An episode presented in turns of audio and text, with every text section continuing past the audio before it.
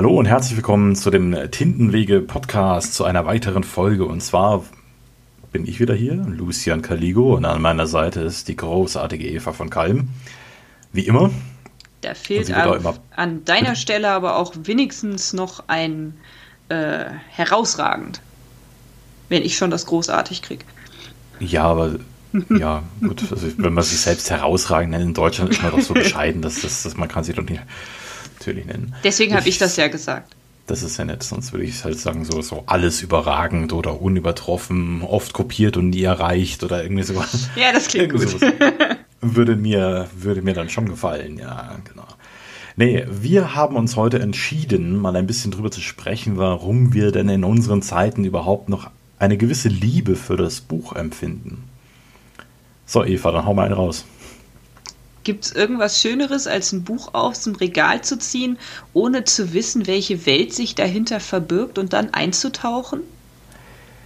Äh, das ist so eine rhetorische Frage, da muss ich nicht drauf antworten. Ne? Wir würden vielleicht ein, zwei Sachen würden wir schon einfallen, aber auch nicht viele. Ne? ja, bestimmt. Aber es ist äh, schon was Schönes, und so ein Bücherregal zu Hause zu haben. Ah, hm, schön. Ja, ich finde halt diese Zauberwelten, die sich dahinter verbergen, finde ich immer ganz großartig. Aber wenn ich so in mein Regal schaue, dann ist da, also gerade aus meinem Blickwinkel hier sind sehr philosophische Abhandlungen zu sehen und, und irgendwelche Sachbücher und so weiter. Und auch das finde ich ganz, ganz spannend. Aber darum geht es ja eigentlich bei uns Fantastikautoren jetzt eher weniger. Ja. Ja, wobei hier so Bücher wie Grundlagen und Technik der Schreibkunst ja durchaus auch äh, sinnvoll sind. Ja, das, das ist richtig, genau. Aber in einem Buch darf sich ja ganz viel verstecken. Das ist ja eben das Schöne an einem Buch, finde ich, dass man da so alles drin finden kann. Ja, ich finde diese Wortmagie vor allem total spannend. Also wenn du einen Satz hinschreibst und du benutzt irgendwelche komischen Zeichen, ja, die eigentlich objektiv überhaupt nichts bedeuten, wenn du es weil wenn du es irgendwem hinhältst, der die der Sprache nicht mächtig ist, der wird oder nicht mal schreiben kann, der wird nicht davon ausgehen, dass es irgendwas bedeuten könnte.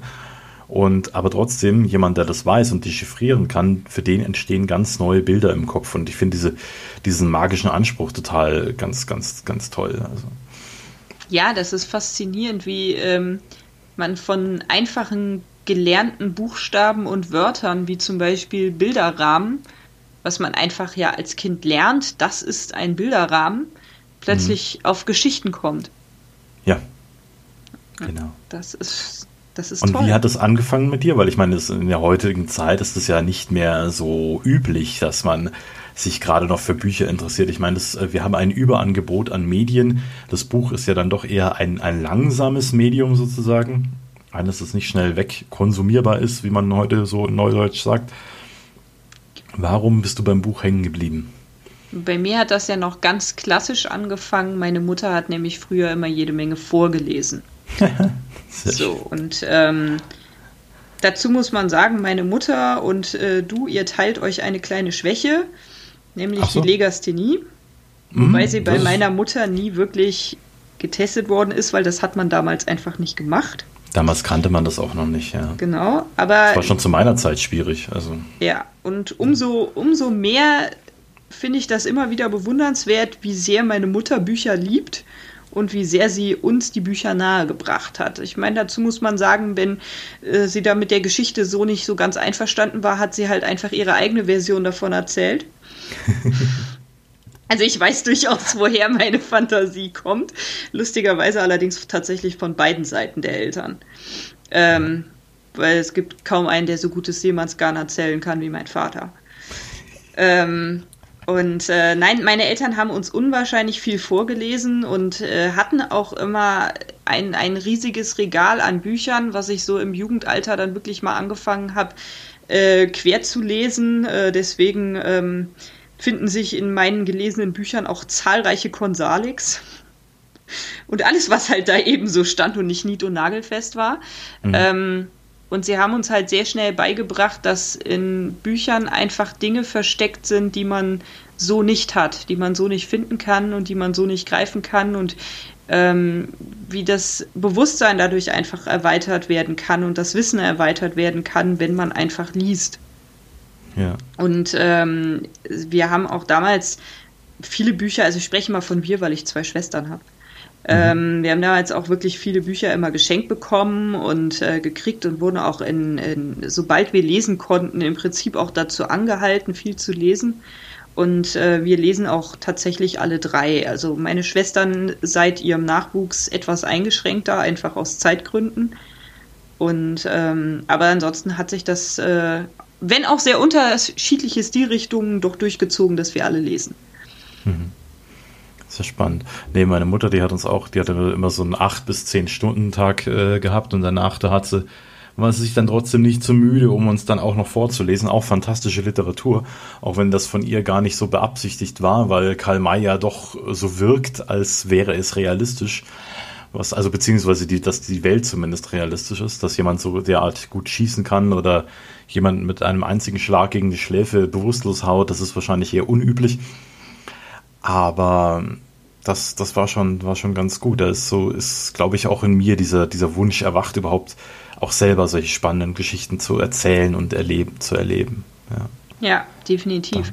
Da und wir hatten, wir hatten so eine Märchensammlung aus äh, aller Welt. Das waren relativ schmale Taschenbücher, aber dafür dann, weiß ich nicht, ich glaube 20 Stück oder so, mhm. wo ähm, halt aus aller Welt wirklich Märchen gesammelt waren. Und was ich damals schon total faszinierend fand, war, wenn man sich dann so französische oder sagen wir mal allgemein europäische Märchen anguckt, dann findet man ganz oft die gleichen, also ein bisschen andere Varianten von den eigenen Märchen, die man so kennt, wieder. Mhm. Während man dann, wenn man halt weiter weggeht, äh, Ungarn oder so, man dann da plötzlich ganz andere Sachen trifft. Das äh, ist schon ganz spannend. Ich habe mir dann immer einen Spaß daraus gemacht, eine äh, meiner Schwestern damit zu ärgern. Gerade ungarische Märchen sind recht brutal auch. Also so, wo mhm. Riesen den äh, Frauen die Augen aus den Augenhöhlen kratzen. Ähm, okay. solch, solche Sachen. Ähm, habe ich mir immer einen großen Spaß draus gemacht, ihr das vorzulesen, weil meine Schwester hat sich ganz fürchterbar äh, davor geängstigt. okay, auch so, das schlägt also schon die Spur von Sadismus durch. Mhm. Hass, niemals. verstehe, verstehe. Das erklärt so manches. Ja. Du willst doch jetzt nicht sagen, dass meine Geschichten heutzutage irgendwie in diese Richtung tendieren. Nein, gar nicht. Also. Nein. Nein, ich schreibe niemals, niemals düstere Sachen. Mm -mm. Hm. Was, was ich halt so spannend fand, also auch heute so ein bisschen dieser, dieser, dieser Konflikt äh, zwischen meiner Mutter und die, diesen Büchern, die sie vorgelesen hat, die ist nämlich heute, also fast heute noch der Meinung, dass wenn man ein historisches Thema verwendet für Bücher, dass man ähm, immer bei den historischen Gegebenheiten bleiben muss. Und das hat Karl Mayer auch schon nicht gemacht. Das machen, glaube ich, die wenigsten. Außer es sind halt historische Romane. Und selbst da, denen würde ich noch unterstellen, dass sie nicht wissen, wie die einzelnen historischen Figuren damals gedacht haben, oder? Ja, also ich, ich habe ja eine ganze Zeit lang sehr viel historische Romane gelesen. Eine meiner absoluten Lieblingsautorinnen ist Rebecca Gablet. Mhm. Was die zum Beispiel immer gemacht hat, das fand ich großartig. Die hat an manchen Büchern am Ende in den Anhang reingeschrieben, was sie recherchiert hat, was sie übernommen mhm. hat und welche bedeutenden Sachen sie geändert hat. Mhm. Das fand ich immer total cool, weil das hat mich dann immer dazu angespornt. Also ich kann englische Geschichte bis heute besser als deutsche. Mhm. Eben aus diesem Grund, weil ich habe dann immer weiterlesen wollen. Weil sie hat dann geschrieben, ja, das war dann so und so und so und das und das hat sie geändert. Und dann habe ich angefangen, dann nachzulesen, ja, wie war das denn? Und äh, also aber ja, historische Romane, es sind immer, es ist immer noch was Fiktives. Also es ist ja, ja. jetzt kein Geschichtsbuch.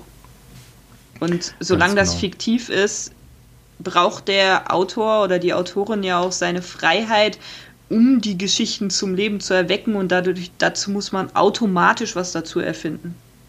Ja. Und das ist halt äh, an diesem, an dieser Geschichte, also an dieser Einstellung meiner Mutter ist dann auch meine, meine ersten Anläufe als Autor sind dann auch gescheitert weil ich das damals, also weißt du, so, so mit 14, 15, wo ich ja dann so, wo dieser Wunsch das erste Mal wirklich manifest wurde, hat meine Mutter dann auch gemeint, ja, das kannst du nicht machen. Ja, so, so nach dem Motto. Also von wegen diese, diese Bücher, äh, die Geschichten, mein erstes Ding war ja die Artus-Sage umzuschreiben. Und ich dachte, so kannst du das nicht erzählen, das, das glaubt doch keiner. Ja, so, Und da hat sie gemeint, da muss man sich doch an den historischen Wahrheiten halten. Und ich habe es halt echt geglaubt, dass man sich da irgendwie, hä? Und historisch hat ja mit, mit der Artussage hat es ja überhaupt nichts zu tun. Ne? Ja, und noch dazu kommt halt, also historische Wahrheit. Das hm. ist ja schon ein Paradoxon an und ja. für sich, weil was, was ist historische Wahrheit? Ne? Also alles, was wir aus der Geschichte wissen, ist irgendwie gefärbt durch denjenigen, der es erzählt hat. Ja. Also solange das man nicht, selbst, selbst wenn man selber daneben gestanden hat und man erzählt einen Tag später die Geschichte, ist sie garantiert anders, als wenn jemand anders, der daneben gestanden hat, sie erzählt. Ja, ganz genau. Das ist ja auch so witzig, ne? Also das fällt mir als parallel fallen mir diese Kupferstiche da ein, so von aus, aus dem Mittelalter oder Spätmittelalter, wo äh, so die, die Leute, wo so Bauern auf den Feldern unterwegs sind, ne? Und da arbeiten und so weiter. Und die haben ja alle diese Adelsklamotten an, ne? Mit diesen mit diesen Puffärmelchen und lauter so Geschichten. Und so haben sich halt damals die Adligen vorgestellt, dass die Bauern arbeiten oder so. Also, ja. Dass das auf dem Land aussieht. Also selbst zu den Zeiten war das halt alles noch nicht so sonderlich exakt. Aber ich glaube, wir kommen so ein bisschen vom Thema weg. Kann das sein? Wir kommen ein bisschen vom Thema weg, ja. Ähm, genau. Kommen wir doch zurück zum Buch. Was fasziniert dich an dem, also am Buch? An, an dem Medium Buch meinst du? Ja. Prinzipiell. Also ich finde, äh, keine Ahnung, ich, äh, das ist eine, eine, Liebe kann man immer schwer begründen. Ne? Also ich weiß nicht, keine Ahnung. Ich finde es einfach schön, das sowas in die Hand zu nehmen, das aufzuschlagen und äh, da die Seiten voll beschrieben mit Ich weiß es nicht, keine Ahnung. Ich, ich kann das nicht, ich kann das nicht in Worte kleiden. Wenn es allein um das Medium Buch geht, kann ich nicht, äh, kann ich nichts, kann ich nicht sagen. Aber ich mag das halt einfach so, in, in, wie du schon gesagt hast, in einfach in fremde Welten abzutauchen mal mit den Gedanken eines anderen Menschen zu denken, so ein bisschen Abstand von sich selber zu gewinnen, um mal zu schauen, was, was, was gibt es denn da noch und sich dann vielleicht auch ein bisschen dran zu stoßen oder dran zu reiben, an den, an den Einstellungen oder Haltungen der Protagonisten oder so. Das ist schon etwas Faszinierendes, finde ich. Ja, definitiv. Ich habe das ja in der, in der Schule ganz viel dazu genutzt, um mich einfach in jeder noch so kleinen Pause irgendwo hinter diesem wunderschönen Ding namens Buch zu verstecken.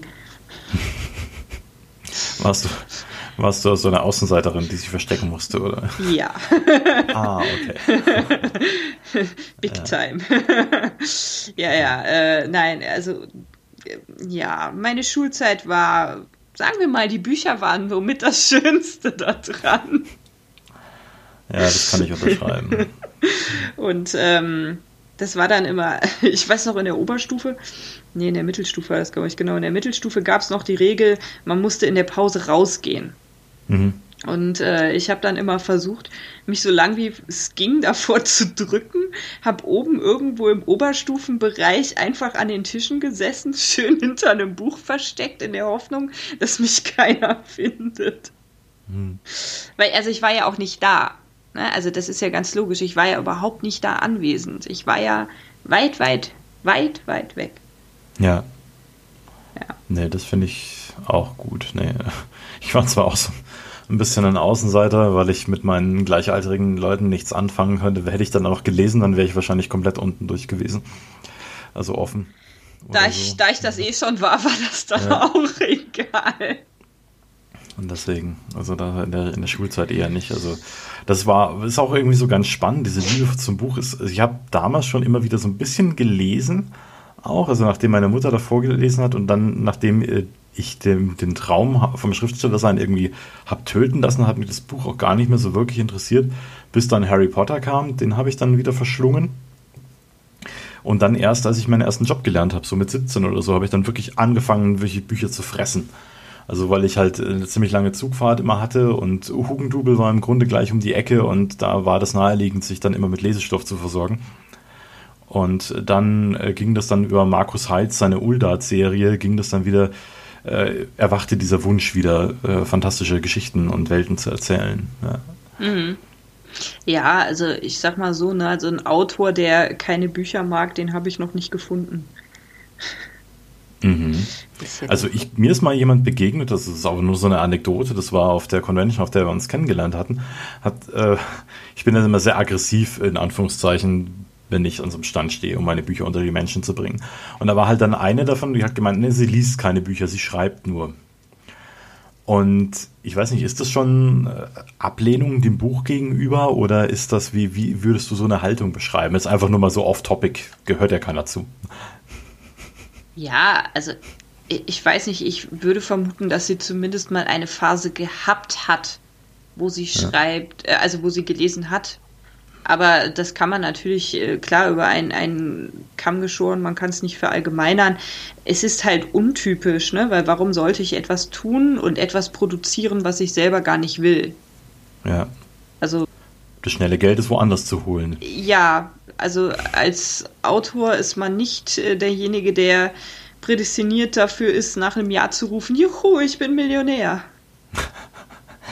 Ja, das ist, das ist dann schon eher der Lottogewinn. Ne? Also, ja, genau. Wenn überhaupt. Und dann denkt man sich auch immer, wie konnte sie mit diesem Buch, aber reden wir nicht über Fifty Shades of Grey. Nein, nein, nein. Nein, nein. das machen wir nicht. Und ja, Wobei, das, wir müssten mal eine Folge darüber machen und das so ein bisschen analysieren. Ich habe das zwar nicht gelesen, aber ich, das, das wäre mal, wär mal spannend. Dann so sind wir schon zu zweit. Ich habe es auch nicht gelesen. Ja, also du meinst, wir sind die einzigen zwei Menschen in Deutschland, die das Buch nicht gelesen haben. genau. Ja, so ungefähr. Bei Fifty Shades of Grey ist mir auch so eine ganz spannende Geschichte äh, äh, äh, passiert, also oder mehrere spannende Geschichten, weil so Menschen, die ich eher als als total konservativ und und fast schon verklemmt eingestuft hatte. Bei denen saß ich dann irgendwie am Wohnzimmertisch, schaue ins Bücherregal und da stehen kaum Bücher drin. Die, die einzigen drei oder vier Bände, ich weiß nicht, Fifty Shades of Grey sind glaube ich drei, oder? Drei Bände. Die einzigen Buchbände, die wirklich sehr präsent im Regal standen, waren dann Fifty Shades of Grey, wo ich mir gedacht habe, hä? Ernsthaft? Ja, was hast du? Dann habe ich gefragt, hast du die gelesen? So, nö. Na, okay. Ich hätte sonst was gesagt, vielleicht gerade deswegen, also weil man es nicht denkt und nicht mhm. erwartet und das so nicht ja. zuordnet. Genau, aber ich, ich habe da, ich habe halt so ein paar Analyse und Kritiken zu diesen, äh, zu diesen Büchern gelesen, ohne jetzt, ich habe gedacht, wenn Leute schon daran schnüffeln, dann äh, verlasse ich mich auf Erfahrungsberichte und ich äh, muss sagen, äh, ich habe auch über Umwege so ein bisschen Kontakt in solche in so Szene mit rein und die sagen, diese Bücher sind, ähm, wenn gefährlich, sogar. Aber das führt zu weit, glaube ich. Ja, ich glaube, da reden wir ein anderes Mal ja, nochmal genau. drüber, ja. Definitiv. Weil, weil das ein komplett falsches Bild von, von äh, BDSM und sowas vermittelt. Also das ist halt, ja. Genau, aber das ist äh, das ist auch nicht, aber das äh, übt auch so ein bisschen so eine, ich finde das so, auch das finde ich immer so genial, ne? dass, dass irgendwann irgendwie ein Buch auftaucht in der Welt und die, das macht irgendwas anders und dann äh, geht es sogar bis zum Papst. Also der Papst, der hat ja mal Werbung für Sakrileg gemacht. Hast du vielleicht mitbekommen? Nee, habe ich nicht, aber kann ich mir der, vorstellen, ja. Wie war das, äh, Johannes Paul II. oder, oder war das schon der Benedikt? Jedenfalls, er hat sich hingestellt und hat gesagt, lest dieses Buch nicht. Und das, das war ja, ja klar. Also was, was Besseres passiert. kann ja nicht passieren. Genau. Ja. Und auch das finde ich immer so gut, dass das auch teilweise noch das, das Ding hat, das so, äh, die, die Macht hat, die Leute so aufzuwühlen auch noch. Gell? Bei dem, bei allen Grausamkeiten, die man sich per, äh, per Google irgendwie ähm, her herholen kann, ranholen kann, dass da immer noch dieses Medium-Buch existiert, das dann noch das Ganze noch ein Ticken gefährlicher sein, äh, zu sein scheint. Also irgendwo, wo ich denke, warum? Ja. Ja, es ist äh, zum Beispiel ja auch tatsächlich so, dass es Leute gibt, die weiß ich nicht, Psychothriller gucken und äh, dann aber bei äh, Dark Fantasy Geschichten sagen, das ist zu gruselig. Ja. Äh, wo ich mir auch so denke, ähm, Moment, äh, also ja, da kommen vielleicht noch irgendwelche magischen Wesen drin vor, okay, da, aber selbst wenn man die weglässt, die Geschichte jetzt per se ist ja jetzt nicht schlimmer als äh, so Filme. Und ja, und ein Psychothriller, der sich halt bemüht, relativ nah an irgendwelchen historischen Gegebenheiten zu sein oder an äh, sich bemüht, dass es irgendwie nachvollziehbar und realistisch ist. Äh, ich finde das eigentlich schon grausamer. Auf der anderen Seite ist natürlich, wenn man ein Buch liest, ist man natürlich seiner Fantasie hilflos ausgeliefert. Ja. Und im Film hast du ja zumindest die Vorgabe, da sagt ja der Regisseur, Re Regisseur wie das zu sein hat, dieses, äh, diese Szene, wie das auszusehen hat und so weiter. Und bei einem Buch bist du dein eigener Regiemensch und das kann natürlich schon heftiger sein als ein Film. Ja, ja dann hängt das halt daran, was man selber halt sehr so reininterpretiert und rein projiziert. Ne? Aber ja. das ist ja auch wiederum, um äh, zurück zur Liebe zum Buch zu kommen, das Tolle.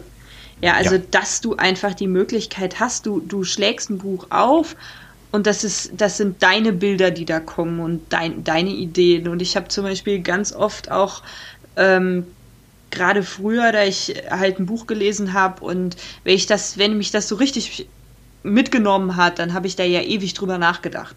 Also mhm. das, das ging ja richtig ran und ich kam da auch gar nicht raus aus diesem Buch, ne? sondern äh, bin dann da weiter drin geblieben in der Geschichte. Ganz oft habe ich mir weiter irgendwelche Geschichten in dieser Welt dann wiederum überlegt. Und ähm, das ist halt einfach in einem Buch steckt irgendwo auch immer deine eigene Fantasie mit drin. Ja, der muss, natürlich. Klar, wenn du keine Fantasie hast, dann wirst du mit dem Buch wahrscheinlich auch nicht glücklich werden. Ich finde, das andere Liebenswerte an Büchern ist, dass Bücher sich mehr Zeit lassen können als ein Film oder sowas. Also das, äh, das sagen ja auch viele, also gerade das, äh, das äh, Friedhof der Kuscheltiere, das Buch zum Beispiel, sagen ja viele, dass das wesentlich heftiger ist als jeder Film, weil ja, weil die Filme sich halt nur auf diese Grausamkeiten verlassen und das außer Acht lassen, was das so grausam macht, eben, dass man so diese äh, Empfindung, diese, dieses Mitgefühl mit der Familie hat, um die es da geht und so weiter. Ja, man kann halt in, in Büchern einfach Entwicklungen auch viel besser darstellen, ne? weil du mehr Zeit hast, diese Entwicklungen geschehen zu lassen. Ja, und man hat auch einen tieferen Einblick in den Hauptcharakter, das ist auch etwas Schönes, was man ja im Film dann nicht so direkt hat. Ne? Ja. Man weiß nicht ganz genau, man erkennt vielleicht die Motivation oder sowas, aber was er sich so richtig denkt und dabei und das so richtig äh, in ihn hineinzuschlüpfen, das ist halt schon was ganz anderes. Das stimmt. Das kann auch nur ein Buch, finde ich. Das stimmt. Liest du denn tatsächlich, wenn du liest, äh, noch äh, mit dem klassischen Medium Buch oder liest du digital? Gemischt, gemischt, ja. Es gibt Zeiten, da lese ich sehr gerne digital irgendwie, weiß nicht, da geht es schneller, habe ich das Gefühl zumindest. Also gerade wenn es abends, wenn es dunkel wird, dann bin ich schon froh, wenn mich der, der E-Reader anleuchtet. Ansonsten äh, ist es ganz durcheinander, je nachdem, wie mir das Buch halt in, in, die, in die Finger kommt. Ja, das war tatsächlich, ich habe mich ja lange gegen E-Reader gewehrt, aber äh, seit es äh, Paperwhite gab mit Selbstbeleuchtung, ja. Ähm, ja, das hat mich dann auch gekriegt, weil äh, ich äh, lese halt auch ganz gerne irgendwo im Dunkeln. Und mhm. ähm, ja, ich muss kein Licht mehr anmachen dafür. Das ist herrlich. Das heißt, wenn ich nachts um 2 Uhr wach werde und nicht schlafen kann, kann ich einfach den Kindle aufmachen und dann geht's. Ja, genau. Nee, das, das sehe ich ganz genauso. Dann hat mir meine Frau mal vor einiger Zeit geschenkt. Und das ist halt ist auch irgendwie ganz, ganz spannend, finde ich sogar, diese, diese Beobachtung, die ich bei mir selbst gemacht habe, dass ich Bücher von, von anderen Self-Publishern, dass ich die eher als elektronisch lese und die Bücher von Verlagsautoren eher in, in Printausgabe habe. Also, was ich total seltsam finde. Ich weiß nicht, warum das so ist, aber das äh, spiegelt sich ja auch bei mir, bei meinen Verkaufszahlen wieder, dass eher meine E-Books gekauft werden als meine Printausgaben. Wobei ich ja auch von dem System in Deutschland nicht begeistert bin. Ich finde ja, man sollte ein äh, gedrucktes Buch für ein, zwei Euro teurer verkaufen und kriegt dafür das E-Book mit dazu. Dann, ja, dann, ich, dann würde ich, ich jederzeit die gedruckte Version kaufen. Mhm. Weil, weil ich liebe gedruckte Bücher, aber es ist tatsächlich so, dass ich lieber auf dem Kindle lese. Okay. Ja, Nee, wie, also wie, gesagt, kann ich nachvollziehen, aber äh, das, boah, das, führt, das ist aber ein ganz, ganz spannendes und eigenes Thema hm, auch wieder, ne? Also von wegen, dass, dass gerade bei so Großverlagen oder so, dass das E-Book teilweise genauso teuer ist wie, wie das äh, Printbuch oder so knapp darunter, wo man sich halt denkt, ey, Leute, ich, ich bin ja nicht blöd, ich, ich weiß, wie die Preiszusammenstellung funktioniert, ja. Und wenn dann das Printbuch 17 Euro kostet und das E-Book kostet 15 Euro, und ich denke, Leute, das ist ganz schön gierig von euch. Ja, ja aber wenn es funktioniert, ne, es ist ja, wenn die Nachfrage groß genug ist. Ja, genau. Kannst du es halt machen. Ja, es kann natürlich auch sein, dass irgendwie, dass ich manche Faktoren nicht kenne, dass vielleicht irgendwelche Händler, Amazon zum Beispiel, dann sagt, ja gut, das ist so ein namenhafter Autor, da wollen wir aber mehr Geld dafür haben oder so, dass sie dann sagen, ja, okay, dass, dass sie halt das E-Book praktisch teurer machen müssen. Oder dass, wenn sie das E-Book zu billig anbieten, dass sie dann auf den Printauflage sitzen bleiben oder sowas. Ich hätte jetzt auch das, eher in so einer Richtung gedacht, auf den Printausgaben sitzen bleiben oder aber sogar, weil sie wissen, dass mehr ähm, E-Books gekauft werden, dass sie damit die ähm, Print, äh, Printauflage so ein bisschen äh, wirtschaftlich ausgleichen. Oh ja, das kann sein. Ja, keine Ahnung, ich weiß es nicht. Also, ja, die Verlage, die straucheln natürlich auch so ein bisschen, ne? Die haben so ein bisschen Schwierigkeiten in diesen Zeiten. Ja, deswegen, wenn ihr gerne lest, ne, trotzdem Bücher kaufen, ist wichtig. Das, das wäre, wäre gut, ja. Ja. Tut das. Geht in die Welt, zieht hinaus genau. und kauft Bücher. Was ich jetzt allerdings, ich muss dir ein Geständnis machen, und zwar, ich lese es sehr ungern sogar. Und zwar, weil ich eine Krankheit habe. Und nicht Legasthenie. Legasthenie ist keine Krankheit, das ist halt einfach nur eine Dings, äh, eine Sache halt, ne? So ein Ding halt. Sondern ich habe eine Krankheit und zwar, ich werde unglaublich kreativ, wenn ich Bücher lese. Und wenn ich ein Buch zu normal 400 Seiten oder so ausgelesen habe, ich, gehe ich normalerweise mit drei oder vier eigenen Romanideen raus. Das bedeutet, ich komme echt in Stress. Ja, das bedeutet, du, du darfst im Jahr maximal ein Buch lesen. Ja, genau. Und selbst dann wird es schon eng. ja, und das finde ich immer total, das finde ich, ah, weißt du, ähm, denk, liest du gerade irgendeine so Stelle, dann sagt er da drin Werwolf und dann denkst du, boah, geil. Werwolf ich könnte ich auch mal wieder. Die Ideen. Hm? Werwolf könnte ich auch mal. Ja, ja, ich weiß gar nicht, wie ich drauf komme auf Werwolf. Also, ja, ich habe ich hab keine Ahnung, wie du auf Werwölfe gerade kommst. Oder, He oder Hexen oder so. Jetzt. Okay, ist das ein bisschen fies, wenn man den Zuhörern nicht sagt, wo der Insider herkommt? Ja. Aber ich glaube, das äh, verheimlichen wir trotzdem. Oder möchtest du es erzählen? Nein, nein, wir verheimlichen das noch ein bisschen. Wir verheimlichen das noch ein bisschen. Oder die Leute gucken auf meinem Instagram-Kanal, dann wissen sie es auch. Ah, okay, ja, das ist natürlich so. Ja, weil ich habe äh, dieses Jahr äh, sehr fleißig meinen Schreibfortschritt äh, gepostet und äh, mhm. hin und wieder, ganz gelegentlich, kommt da auch so ein kleiner Hinweis, worum es geht. Ah ja. Gut, ich glaube, einen kleinen Hinweis, worum es gehen könnte, haben wir ja auch schon geliefert. Ja, genau. Also, ja, Eva, gibt es denn noch irgendwas Spannendes zu berichten? Ich finde, die Liebe zum Buch, äh, habe ich am Anfang schon gesagt, ist einfach ein sehr abstraktes Thema. So irgendwie, man kann es kaum begründen, wo kommt das her, wo will das hin und so weiter. Und ich finde, wir sind auch immer ein bisschen abgeschwiffen, aber ich denke, es ist trotzdem interessant, was für uns da so gerade eingefallen ist. Ich denke gibt's denn, auch.